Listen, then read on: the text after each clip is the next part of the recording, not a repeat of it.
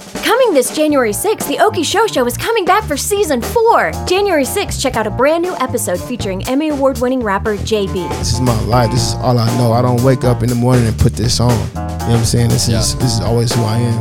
After that, every other Monday, Oki Show Show is releasing brand new episodes all the way to August 2020. Enjoy conversations with David Bizarro of Sesame Street, Snuffleupagus had to appear outside, which he hadn't done in years. Alex McNichol from the Golden Globe award winning show Transparent. And, and, and now I'm like holding my broken elbow, and I'm like, oh, thanks everybody. like, that's it. Yeah. A talk with Oklahoma's film commissioner Tay Vasofsky, but it's going into some of the economically undeserved areas that are then getting this boost into their economy. And Emmy Award winning comedian Lucas Ross, You can go get an inflatable dinosaur costume and do barcore.